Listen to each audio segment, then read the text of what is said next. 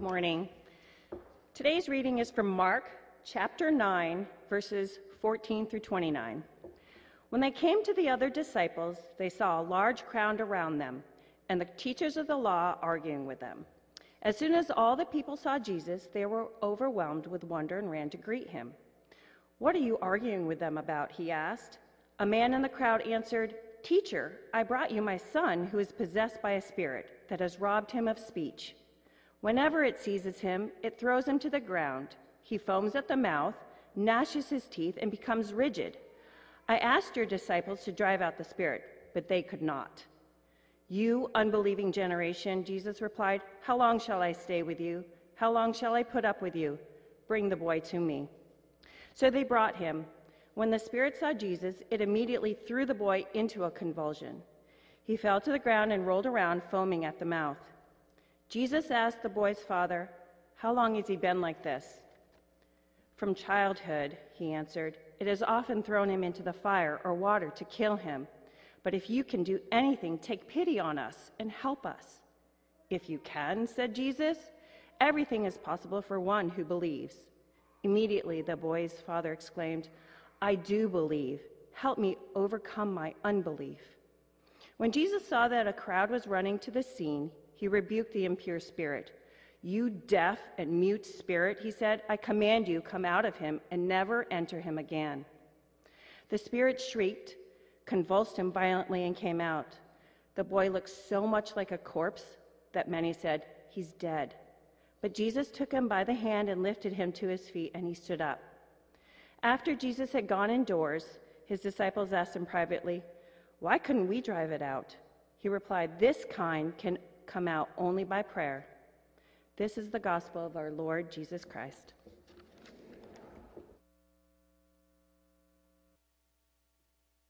We're in a series, just began a new series called Lessons on the Way to the Cross. And what we're going to do for the next several weeks, six more, I think, is uh, pick out particular episodes or teachings on the life of Jesus as he's on the way to the cross. And today we pick this episode, the episode of demon possession of this young boy. So let me start this way. This is a controversial topic, right? Of course it is. Why? Because a lot of people don't believe in these things, don't believe in demons. They think there's other explanations for everything, and the supernatural doesn't need to be included in a variety of explanations. Have you ever noticed how it's so easy for people to believe in angels, but not so easy for them to believe in demons? I've noticed that. The problem we have is a problem that places us in the historical minority. Okay? So, in the history of the world, the vast majority of people had no difficulty with this topic. They believed in the supernatural. As a matter of fact, we're not only in the historical minority when we doubt the existence of demons and the devil, we're actually in a contemporary minority.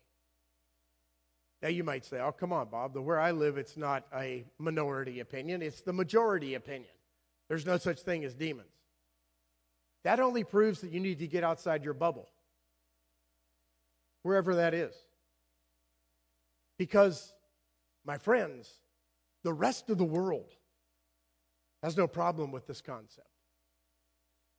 If you don't believe me, if you get the opportunity, travel to every country you can and don't go to the upper echelons in that country. Be with the real people. And you will find out they definitely believe in the supernatural across this world. There's a reason that we struggle with the idea of the supernatural, or in this case, demons in our culture. I like the way a scholar, Lesslie Newbigin, put it. He was a former missionary and theologian. He said the reason we struggle with this is because of what he calls a cultural plausibility structure. Okay, it's not really that hard. A plausibility structure is basically this it's a criteria for what counts as true knowledge. Okay? So you have an event, you have something that transpires, and the plausibility structure says the explanation is this. You find it in this way. For instance, in this passage, if some of you didn't think this, let me help you think it. You look at this episode and you say to yourself, the boy had epilepsy. He fell down. He got stone dead. He frothed at the mouth. All those things seem very much like the condition that we call epilepsy. There is a medical, scientific reason for the episode that I just saw. That's a plausibility structure that we routinely work with or others work with. In other words, everything can be explained this way. That explanation even extends to behavior, and genetics, and a variety of other things. When you look at this passage, there are at least two possible interpretations. Of course, one interpretation is the writer of the book of Mark was expressing a cultural phenomena concerning demons that's not real, but he thought it was. Okay? I'll just give you that's a possible explanation. You might expect it's not one I accept. On the other hand, one interpretation of this passage might be something like this. What you see in this passage is a particular manifestation of the demonic. That is, this particular manifestation of the demonic has nothing to do with epilepsy, even though it looks like it. That's one possible interpretation of this passage. Another possible interpretation of this passage is to say what we have here is a universal manifestation of the demonic. No doubt a demon was involved, but the universal manifestation of the demonic is routinely spoken of as it relates to sickness and as it relates to things like epilepsy. And Jesus enters this world and heals and touches and cures people. And sometimes we call it demonic. Now, you might say, now that's really a skeptical approach, Bob. I'm not suggesting it's the best approach to the interpretation of this passage, but let me suggest something else. When you think about the world of the demonic, this passage and other passages, you do not want to limit yourself just to the particular episode and define all of reality based on that particular episode. Why? Because what we know about the larger tapestry of Scripture is this Everything that is subject to death and decay is subject to death and decay. Why? Because of sin and Satan. Everything. So you may look at this and say to yourself, it sounds a lot like epilepsy. Well, maybe something to do with it.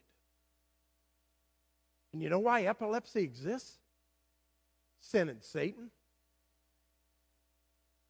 Sin and Satan have entered into the life of the people of God and do their best, sin and Satan, to destroy the people of God and to destroy all humanity. Which is why sometimes we say things like, the demon of cancer, or the demon of alcoholism, or the demon of mental illness. Or the demon, the forces of Satan, that manifest itself in the violent killing of 17 young people at a high school in South Florida. You see, my friends, we can point to an individual, we can point to a circumstance. But from a larger view, it's the work of the enemy of our souls to seek and kill and destroy.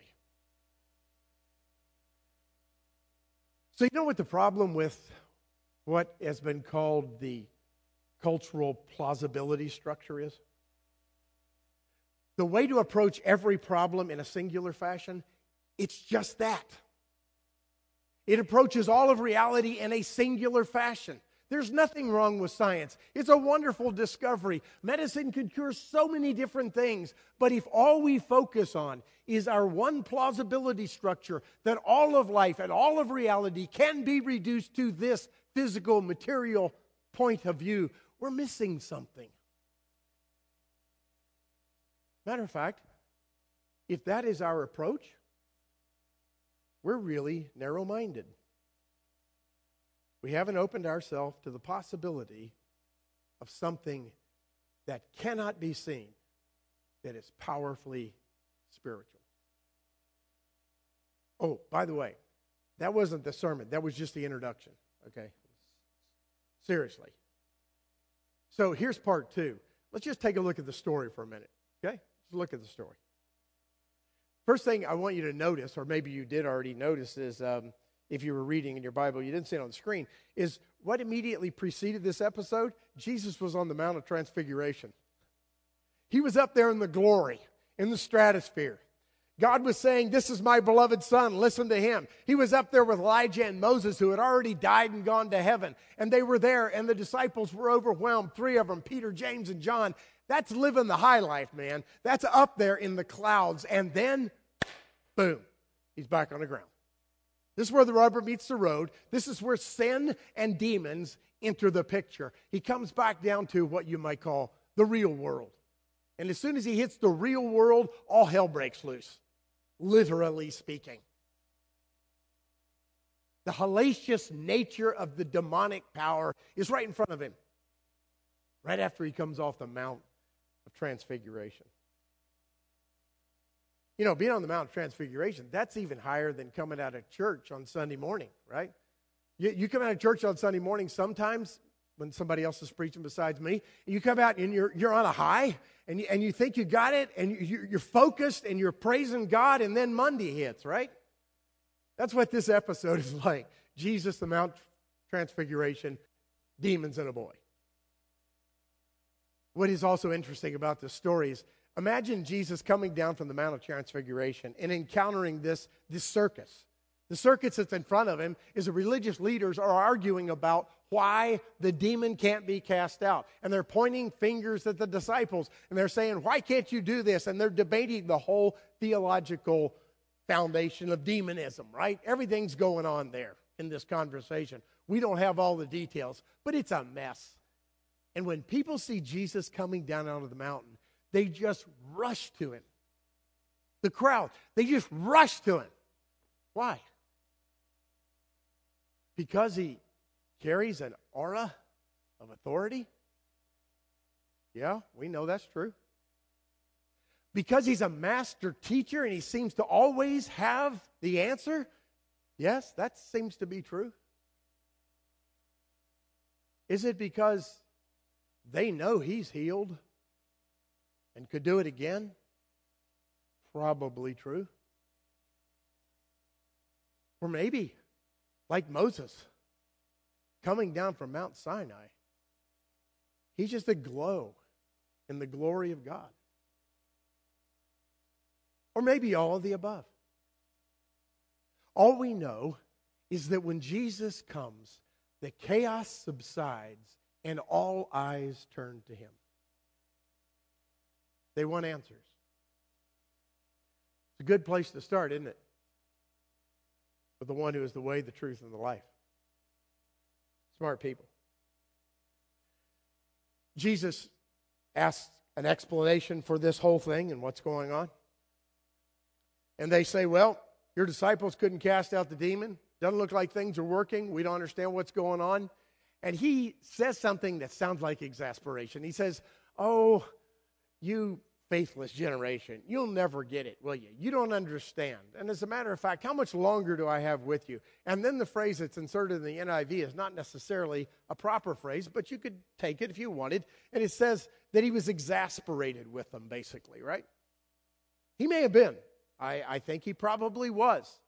But just to s- express Jesus' exasperation probably misses a bigger point. And the bigger point was this He's saying, You faithless people, how much longer do I have with you?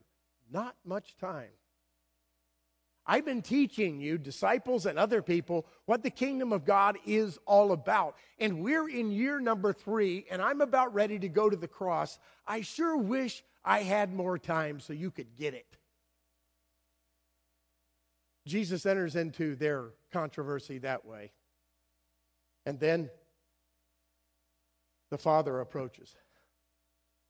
That, don't you just love this father? I, I love this guy. And he tells Jesus, Look, I don't know what to do. I mean, I'm overwhelmed. I've got no other backup plan, Jesus.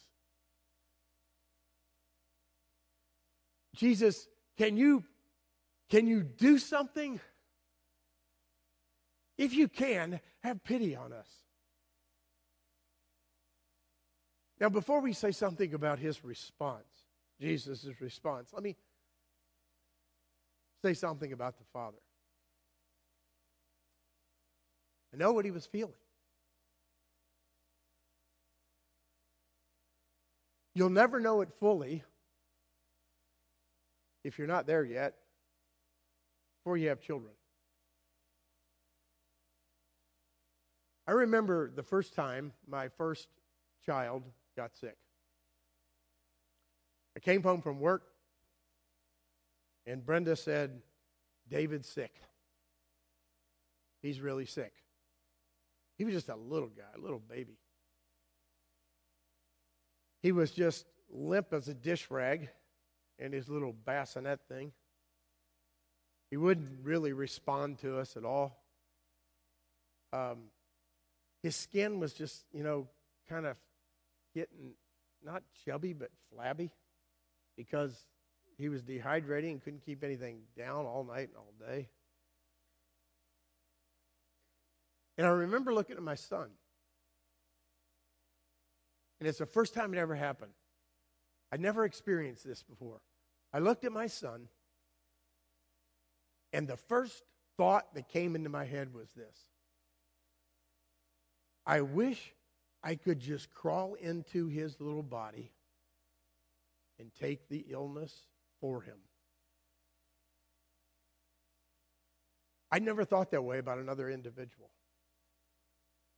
I just I just wanted to suck it into myself. Why? Because as a desperate young, and I was a really young father, a desperate young father, I wanted to do anything to help my child.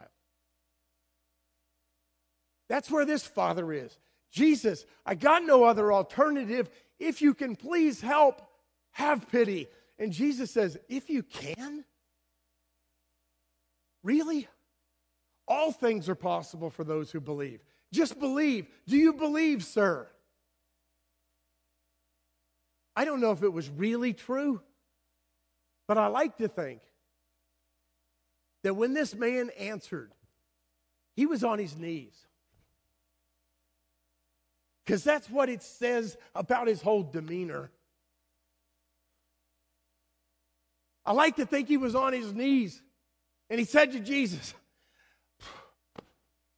Yes, I believe. But Lord, help my unbelief. Yes, Lord, I'm here. Why else would I be here? I do believe, but I don't have enough faith. Lord, I believe. Please help my unbelief. I've said before, this guy is my favorite disciple. He's not one of the 12, but he's a Christ follower. He is my favorite disciple because he is honest about his faith. D.L. Moody once said that there were three kinds of faith. There was an absolutely desperate faith. It was like the man who was in the water flailing around and screaming, Somebody, please help. There was another kind of faith, he said. It was the kind of faith a man is clinging to the boat and doesn't have enough energy to get up out of the water and into the boat, and he cries for help. And then there's another kind of faith, he said. He called it resting faith. He said it's when you're in the boat and you're just resting in the presence of God. You know, that, that's a, a really wonderful picture. Moody had a great way of painting pictures with words. But can I add something to Moody's comment? If you're like me,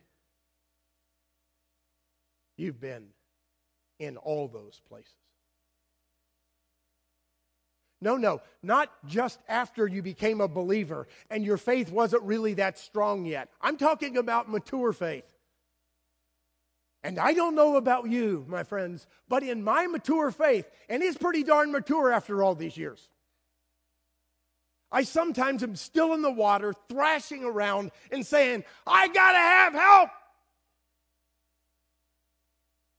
And there's other times in my mature faith that I'm hanging onto the edge of the boat because I don't have the strength to pull myself in. And thanks be to God. There's times where I'm resting in the boat, calm in the presence of Jesus. See, I think this man was flailing around in the water. And Jesus pulled him to the boat and placed him in the stern. It's likely he someday, again, would be out there in the water. But Jesus didn't condemn him. He just said all things are possible to those who believe. There's a number of things I want to say. Now, now I'm on to the sermon. Okay. Uh, concerning this passage. And the first thing I want to say is there's an enemy out there. You say, that's a big duh. No, it's not a big duh. You got to believe this. If you're going to be serious about your life of faith, you have to believe that there's an enemy out there.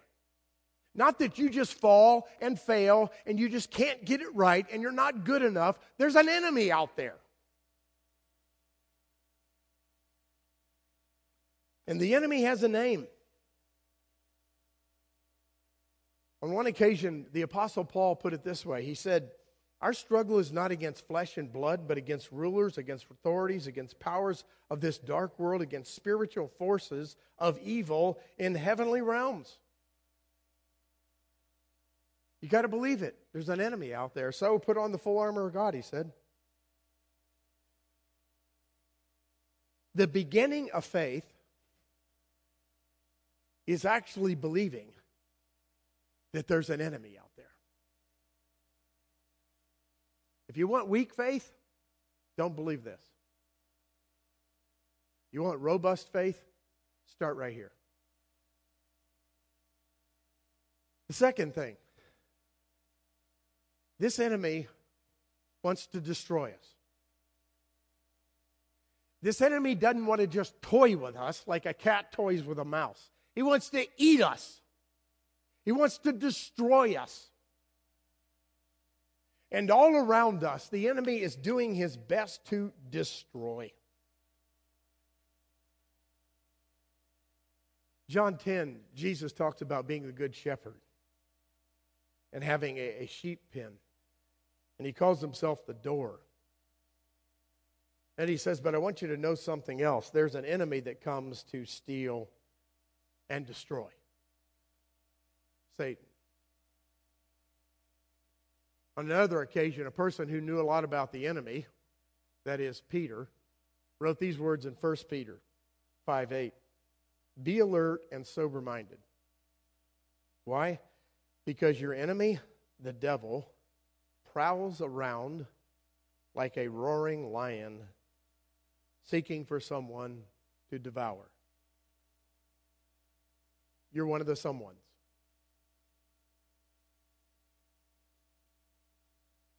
When Jesus was praying to the Father on behalf of the believers, he said, Lord, I don't want you to take them out of the world. It's really going to get tough with them. I don't want you to take them out of the world, but what I want you to do is protect them from the evil one. Who? The evil one, Satan. I want you to protect those who believe from Satan because there's an enemy out there and it wants to destroy you. Now, you might think this next point is a bit redundant, but it's for point of emphasis. The enemy wants to destroy your soul.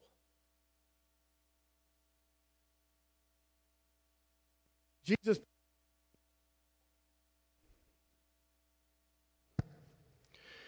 Jesus said, Don't be afraid of those who kill the body, but cannot kill the soul. Rather, be afraid of the one who can destroy both soul and body in hell.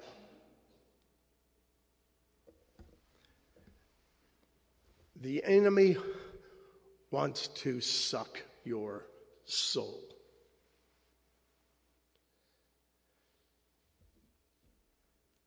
The fourth point is this faith is the ultimate weapon, the absolutely ultimate weapon.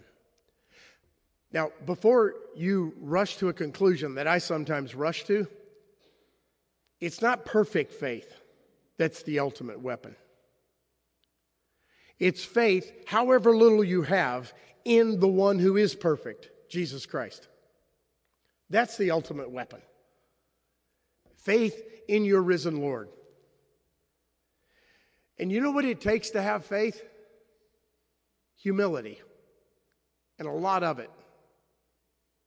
Why? Because in order to have faith, you have got to bow down to and submit to an invisible God that does not seem to be everywhere at all times when you're having trouble. You've got to believe in the world of the unseen. You've got to turn your life over to a God who gives advice that sometimes seems absolutely counterintuitive. It takes humility to have faith. That's why in the Epistle of James, he writes these words God opposes the proud, but gives grace to the humble. So submit yourself to God, resist the devil, and he will flee from you. The final point is this. And is this not the best news ever? Christ intercedes for us. No matter what you're going through, Christ intercedes for you. I love the passage where Jesus speaks to Peter. After Peter has decided he's not going to do anything but follow Jesus till the very end. And Jesus says to him, Peter, Satan wants to sift you like wheat, but I have prayed for you. And my prayer is that you'll be restored and you'll come back and you'll minister to your brothers and sisters. Peter, Satan wants you, but I'm interceding for you. Paul says, Who is it that condemns? No one. Christ Jesus, who died more than that, who was raised to life at the right hand of God, and is also interceding for us. Words in Hebrews. He is able to save completely those who come to God through him because he always lives to intercede for them. In the midst of the battle, Jesus Christ, the risen Lord, intercedes on your behalf. Don't give up hope. Even in your struggle, you're being prayed for. So, a few concluding thoughts. First one is this you know what? There's no way to avoid the battle, even if you don't believe in it. It might be that you don't believe in demons and devils. Doesn't matter. They exist. It might be that you don't think there actually is an enemy of your soul. Sorry, there is. The reality exists apart from your belief. And here's the admonition you better start believing. You better check in with this reality because it's true, whether you believe it or not. The second thing is, is I want to caution us against something. I want to caution us against blaming the devil for everything, right? I mean, that's an easy thing to do. Blame the devil for everything. I mean, really, come on. When you were nasty to that store clerk last week, was it the devil that got inside you or was it just you inside you? Huh? It'd be so easy for me to blame the devil for all my sins and not take responsibility for them. Does, is anybody here old enough to remember the comedian Flip Wilson? See, I didn't think so. Well, some of you, yeah. Bill Laurie, thank you. Flip Wilson, he used to have this famous phrase that he always used The devil made me do it right? Anything that went wrong, the devil made me do it. He wouldn't take responsibility for anything because the devil made him do it. It was a joke, of course, but sometimes Christians are like that, aren't we? We're like, oh, it must have been the principalities and powers. No, it wasn't the principalities and the powers. It was you being stupid and sinful, right? You're just like me. So don't blame the devil for everything in terms of each episode. The third thing, and I love this about the passage know what this father did? He brought his son to Jesus.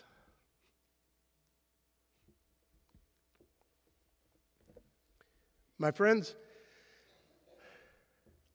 when you don't know what else to do, when your friends or family are far from God, when they need healing,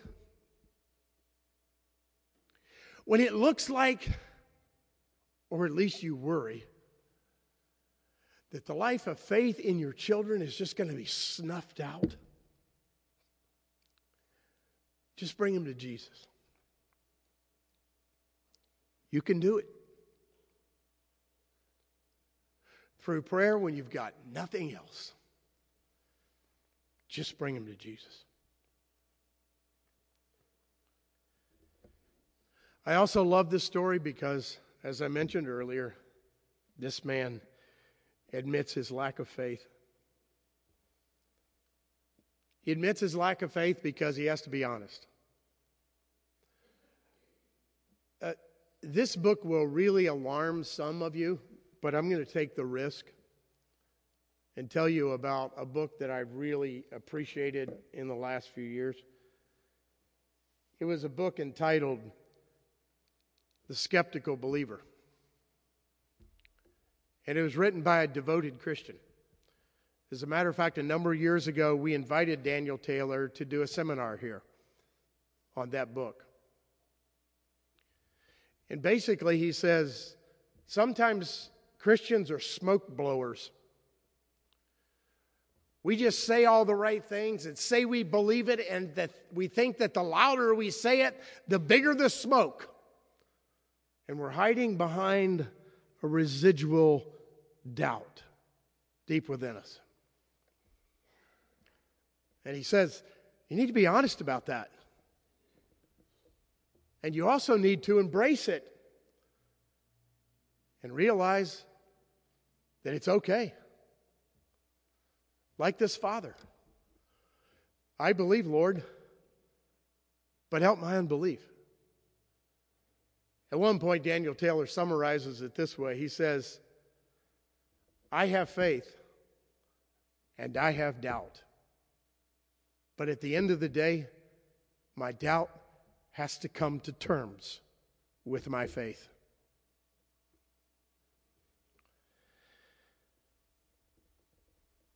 Jesus ends this whole thing, I, I don't know if you remember, with a conversation with the disciples, and the disciples say, why didn't this work? Basically, they were saying, Lord, we saw you do it before. We followed all the rules. It didn't work. Why didn't it work? And Jesus said, These kind, they don't come out except by prayer. You could go a lot of different directions with that, but let me focus on just one main thing. Jesus is basically saying you can't go through the routines and expect the power of God to be present. You can't just read your Bible and expect that that will be it. You can't go to church and expect that that will be it. You can't sing songs of praise and expect that that will be it. You can't do all those things like incantations and expect the power of God to be present in your life. You must be passionate in prayer. And you know what it means to pray? It means to get humble. It means to say, I don't have it. It means to say, I don't understand. It means to say that I have got no hope without your power, God.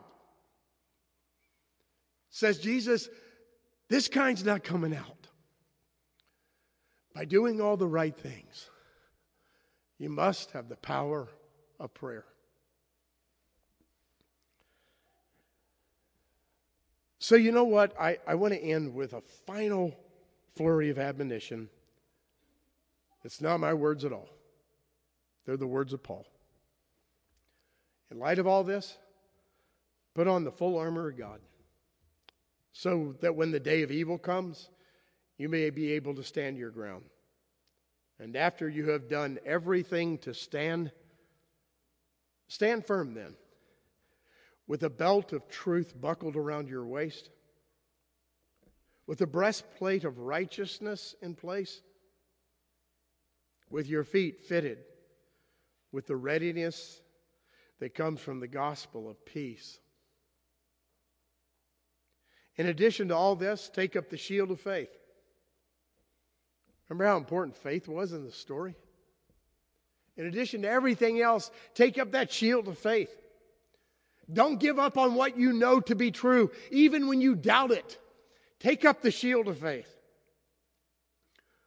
with which you can extinguish all the flames, the flaming arrows of the evil one. And take the helmet of salvation and the sword of the Spirit, which is the word of the Lord. And it's almost like Paul was thinking about this episode in the life of Jesus. And he says, Pray in the Spirit on all occasions with all kinds of prayers and requests. Be alert always and pray for all of the Lord's people. That's great advice. We're in a battle. But you know what the good news is? The battle's already been won. You know what the good news is? This is a victory lap. You know what the good news is? Jesus is going to wrap up all this mess.